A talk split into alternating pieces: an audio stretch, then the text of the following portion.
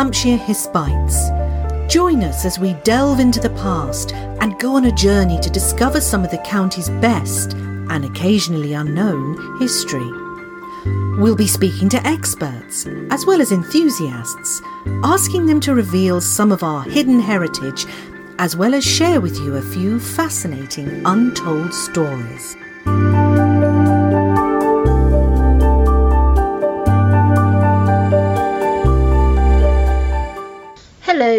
And welcome to Hampshire Hispites.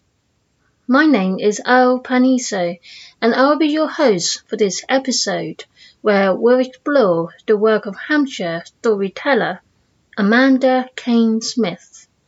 Amanda has created a series of short stories based on the myths and folklore of towns and villages to the west of our county. Her work, Test Valley Tales, is available as an illustrated book and a series of podcasts. There are details of how to access them in the show notes which accompany this episode. As you'll discover, Amanda has a wealth of stories to share. Test Valley Tales is is an integrated project. It's there's a book, a podcast, and well, school workshops, storytelling workshops. So back in 2019, I think it was, Test Valley Arts Foundation asked for project ideas for the Test Valley Borough of Culture 2020. And I thought, well, what better way to celebrate this beautiful part of the world than through its folk tales and legends? So I proposed to create an illustrated book of short stories, which I've done, and a storytelling podcast. Now, I've already recorded, I finished actually recording the podcast. There's 10 episodes in all, and they they they follow stories folk tales and legends, all set in Test Valley. And they follow the, the borough from the very top. And the first story is set in Vernham Dean, which is a ghost legend and quite a well known ghost story. And then you kind of meander your way all the way down. There's, there's a dragon story in Wherwell. And then we go across to Danebury Hill, and there's a story about a travelling tree. And then we meander back down through Stockbridge and then uh, Mottisfont. There's a magical fish story in Mottisfont. And then it comes all the way down. The stories finish off with a story which is set in Wellow in the in the New Forest. And the idea is the stories are all, well, they're mostly local folk tales and legends. Although I have to admit, I've kind of sneaked a few folk tales, which are kind of generic folk tales, and placed them in this area just because I, I, I actually struggled to find enough to fit all the different locations. But with them, I've got there's lots of local folklore and interesting facts and stuff about the environment and the ecology and and you know, I, well, I just discovered so much whilst I was researching it. To be honest, well, it's a really beautiful place that we live. Absolutely, I agree. So, how did you come about with the imagination, with the mystical side of it? well, I did. I did a lot of research. So yeah, I immersed myself in books and the internet. And also, I was quite keen to delve a little deeper because if you look on the internet, it's very easy to, once you start looking from place to place to place, you, you, you suddenly see that lots of facts are kind of regurgitated from one place to the next, and people just see something and they repeat it. So it's not necessarily the origin story. So right. I kind of was able to find origin stories of some of the, the local folk tales and the legends. So yeah, it was really, really fascinating. And my idea was I want people to go out and explore the landscape and explore it through the eyes of the story in a in a way and and and by doing that I don't know, just just to feel that something magical like that could happen to them. So as you're walking around, and you know that a tree could, you know, come to life and start to speak to them, or you might there might be a, I don't know, a little goblin or a little fairy hidden behind something. But it's just yeah, just tapping into people's imaginations because well, stories aren't just for children. I think we've all we can all do with a, a bit of magic in our lives, especially you know, at the moment with the world the way it is. I think people think folklore is something of a time times gone by, yes. but actually we are still surrounded by folklore, and a lot of folklore is is born out of facts. They looked at the seasons, they looked at, you know, the weather, and lots of little snippets of folklore is based on on fact and the knowledge of the land which people had at that time, which we've we've kind of lost. But you know, I think today with with people's interest with the environment and the importance of the environment, I think people are much more aware of of respecting it, I suppose. And that's what I hope, you know, people will will get out of this. People enjoy exploring and rediscovering places that they might not have have been to for a while. Yeah, that's amazing, you know, from what you said from your perspective. And did you suggest where you think is the best place to explore the mystical part of the country? Well, there, I mean, there's so many legends. Uh, there's a really famous legend in Hampshire. So we've got one of the most famous dragon stories uh, in in a place called Wherwell, and Wherwell's a little village which is you know it's obviously really really to access. I, I, you know, I used to go there a lot with my children and feed the ducks, and there's the the, the the cow meadows there which you can get. You know, lots of people go for for dog walks around there, but Wherwell is the scene of a famous dragon story, and it's called the the Wherwell cockatrice.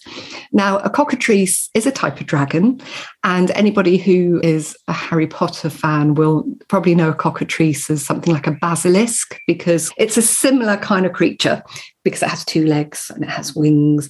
But a cockatrice has got the head of a cockerel and legs of a cockerel and the body and tail of a serpent.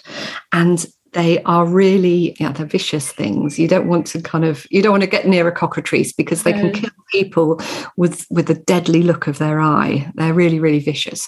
So basically, the story goes that a cockatrice ran riot in the village of Wherwell many, many years ago. So a cockatrice can only be born if a toad sits on a duck egg. And this is exactly what happened in Wherwell. So in the in the cellar of Wherwell, a duck laid an egg and a toad sat on top of that egg, and inside a cockatrice was born and cracked out of this egg, and then proceeded to fly around the village, eating nuns, eating the local bishop, eating people. I mean, it was really, really not a very good thing at all.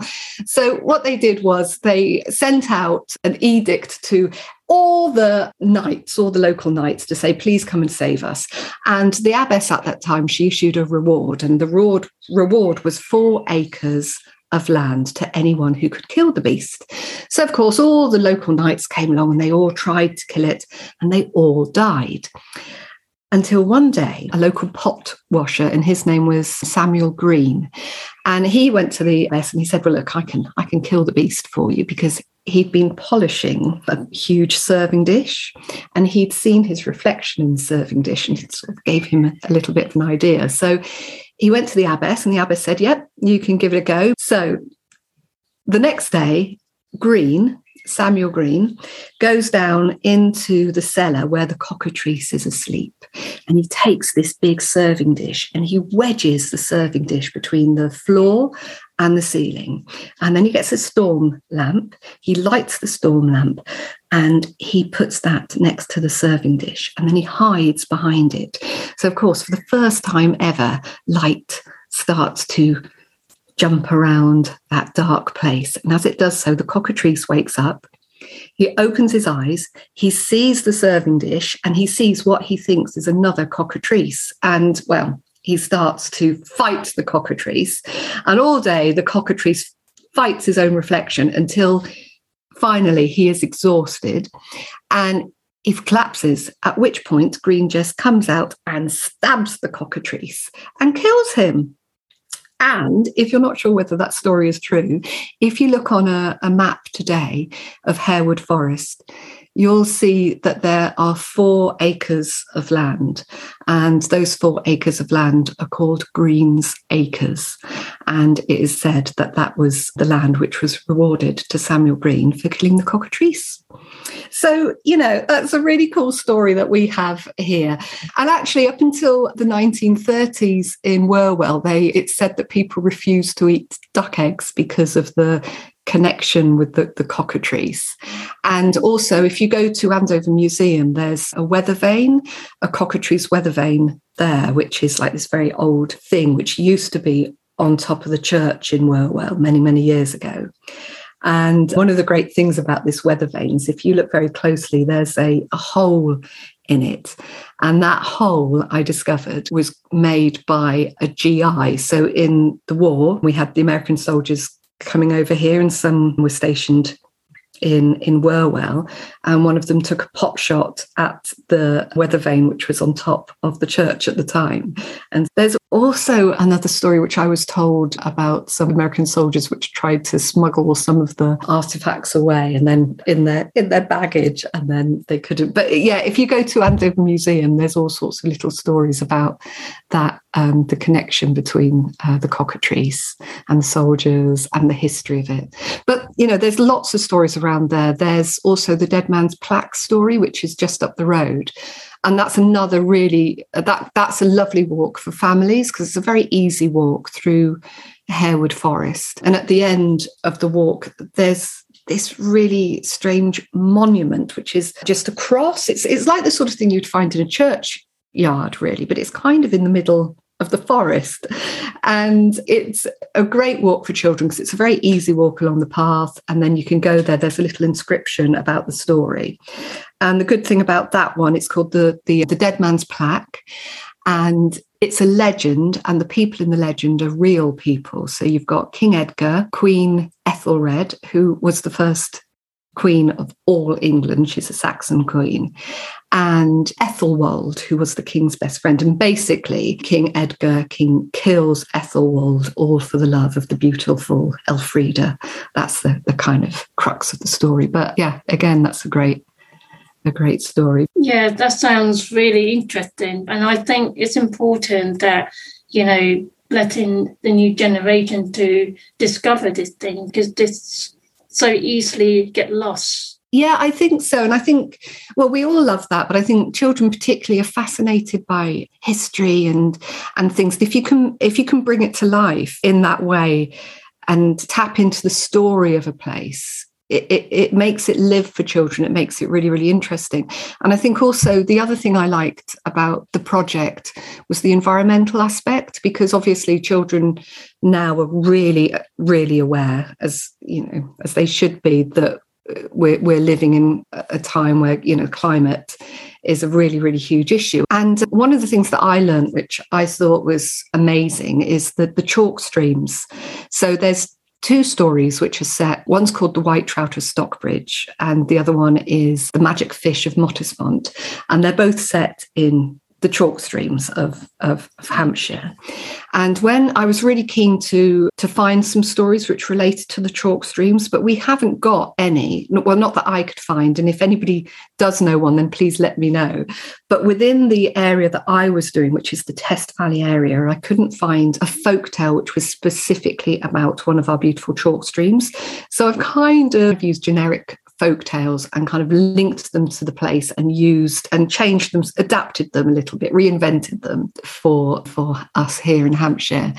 And and that's because well, Test Valley is famous for its chalk streams and rivers.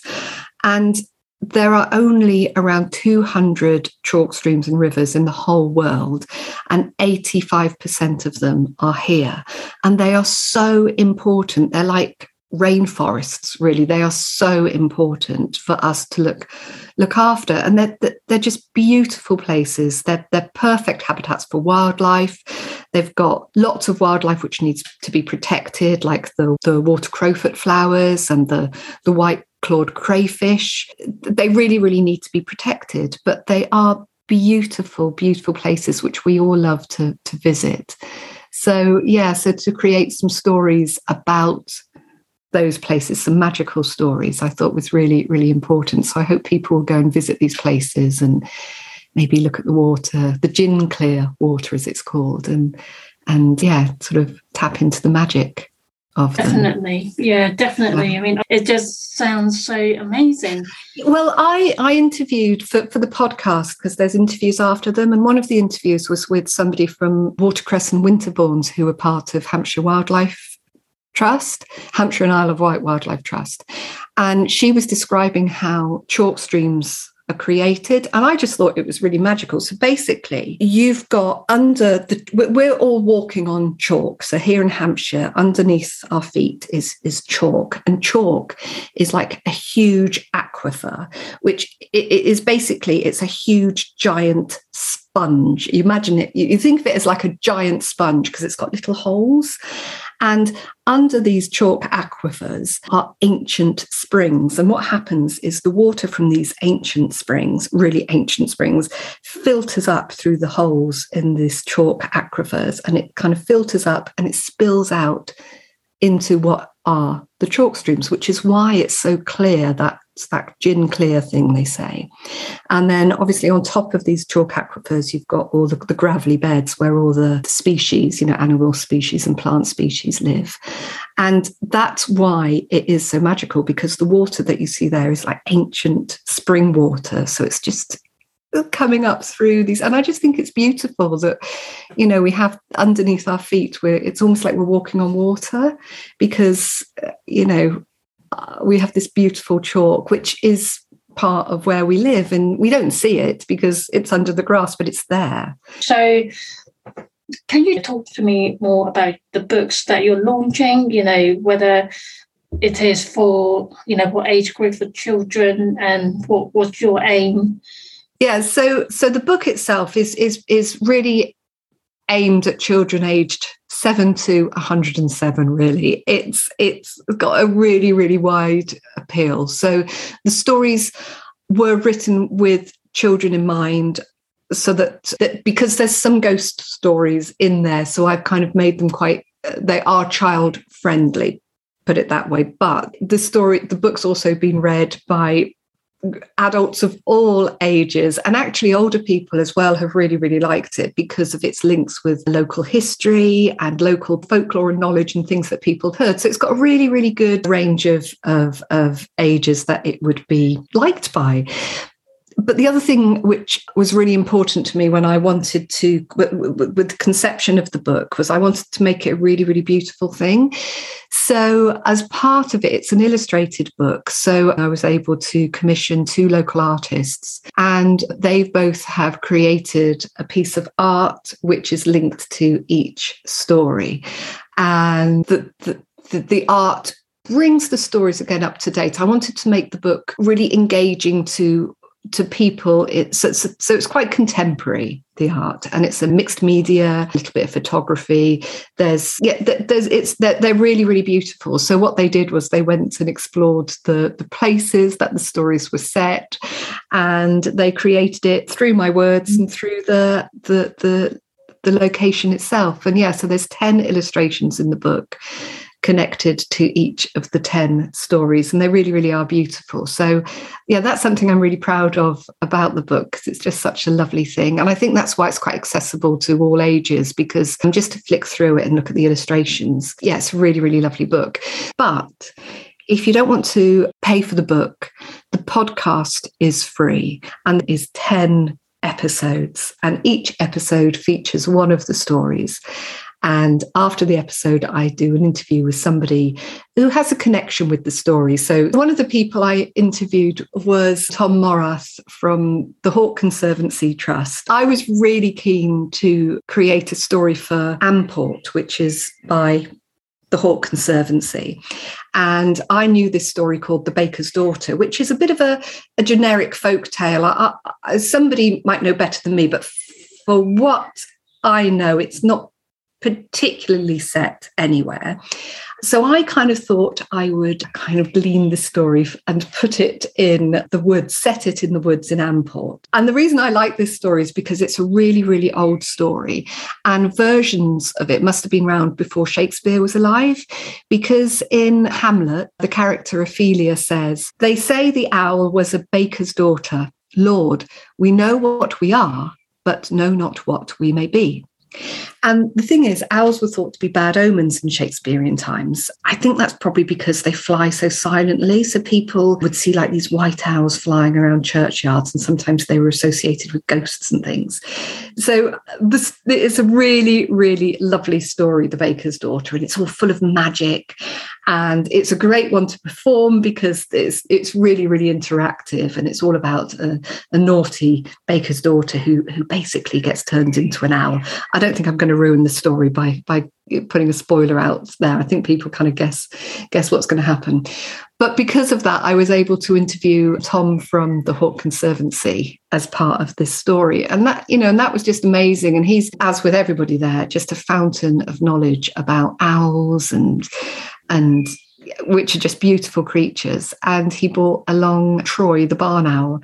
And Troy is very chatty during this interview. And we have like, yeah, a really good chat with Tom. So yeah, it's just been amazing to meet all of these fascinating people and being able to work with some, you know, brilliant local organizations. Yeah, I can imagine, you know, the children be put into their head and maybe, you know, they could like develop even more, you know, further but furthering the story, isn't it? Well, the, the, I hope that people will listen to the stories and then tell the stories to other people because that's what oral storytelling is all about you know i don't i don't claim ownership of these stories. I've just retold them in the way that i want to tell them. Mm. but i hope that then if somebody else listens to to the story whether that's a child of 7 or an adult of 70 if they like the story they then will tell that story to somebody else and that somebody else will tell the story to somebody else.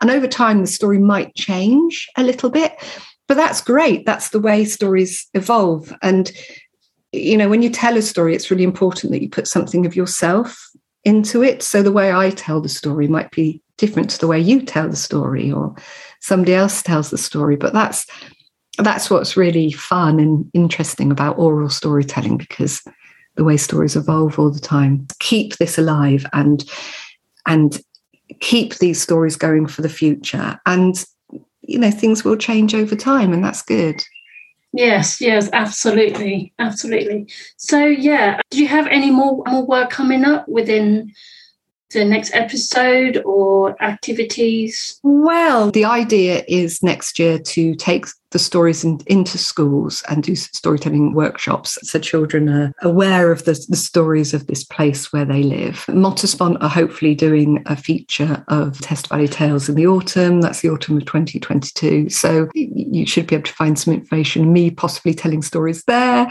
But yeah, yeah, you know, I'm constantly telling stories at various events all over the place. So I, I'll, I could just pop up at a fete or a festival near, near yeah. you, you know, the weekend just gone, I was actually down in Portsmouth at this place called Wymering Manor, which is actually an old haunted house. And there's a, a, a the Wymering Manor Trust are currently doing the this this house up and kind of reinventing it in a way of saying, well, yes, that is part of it, but it's also got loads of brilliant history.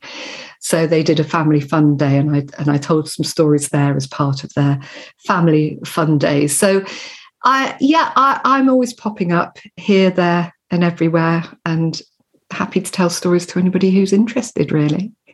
Yes, that's, that's amazing. And also, I after the episode of your storytelling, you tend to have someone to talk through about the history with the professional, you know, such as like Al conservative and you know yeah. some other people that related to your story and i think that's amazing you know you actually got the backup not just you know what you just been doing the research but you also have got someone to actually explaining things you know about the nature of it and how they've been living in that location yeah that's been one of the the most fun things of the project is meeting people and learning from people. I've learned some amazing things because I, you know, I've gone into this project as somebody who's really interested in learning about all of this stuff and I've just met some amazing people who've who've just taught me all sorts of fabulous things. So yeah, there's some brilliant people out there, really interesting people, and i am hoping to do more of this. It's getting the funding for it, to be honest, but there's talk of of exploring the project further and with with people and also maybe linking it with maybe people who so, so, say people who maybe have now live in Hampshire or Test Valley who may have come from another part of the world and maybe learning about their stories and how their stories relate to stories which we have here and yeah exploring different sort of world folk tales through people who are now part of Hampshire and how we can learn from them and how they feed into our folk tales. And that, yeah, so there's talk about exploring the stories in that way as well. So yeah, that could be something exciting to to look out for. Yeah. yeah definitely, definitely. I mean, I'm truly inspired by your work. Thank you. Just so rare to find someone, you know, to actually going going to the storytelling with the magical side of the story. So Thank you. It's just lovely to, you know, listen to your story. It's just been amazing meeting you and just discover all the all the things around us. It's it's just been really, really lovely talking to you and and thank you for allowing me to ramble on about my my my interests and my you know my fascination and all of this stuff. It's been a real pleasure to to be no, able been to pleasure to talk to you.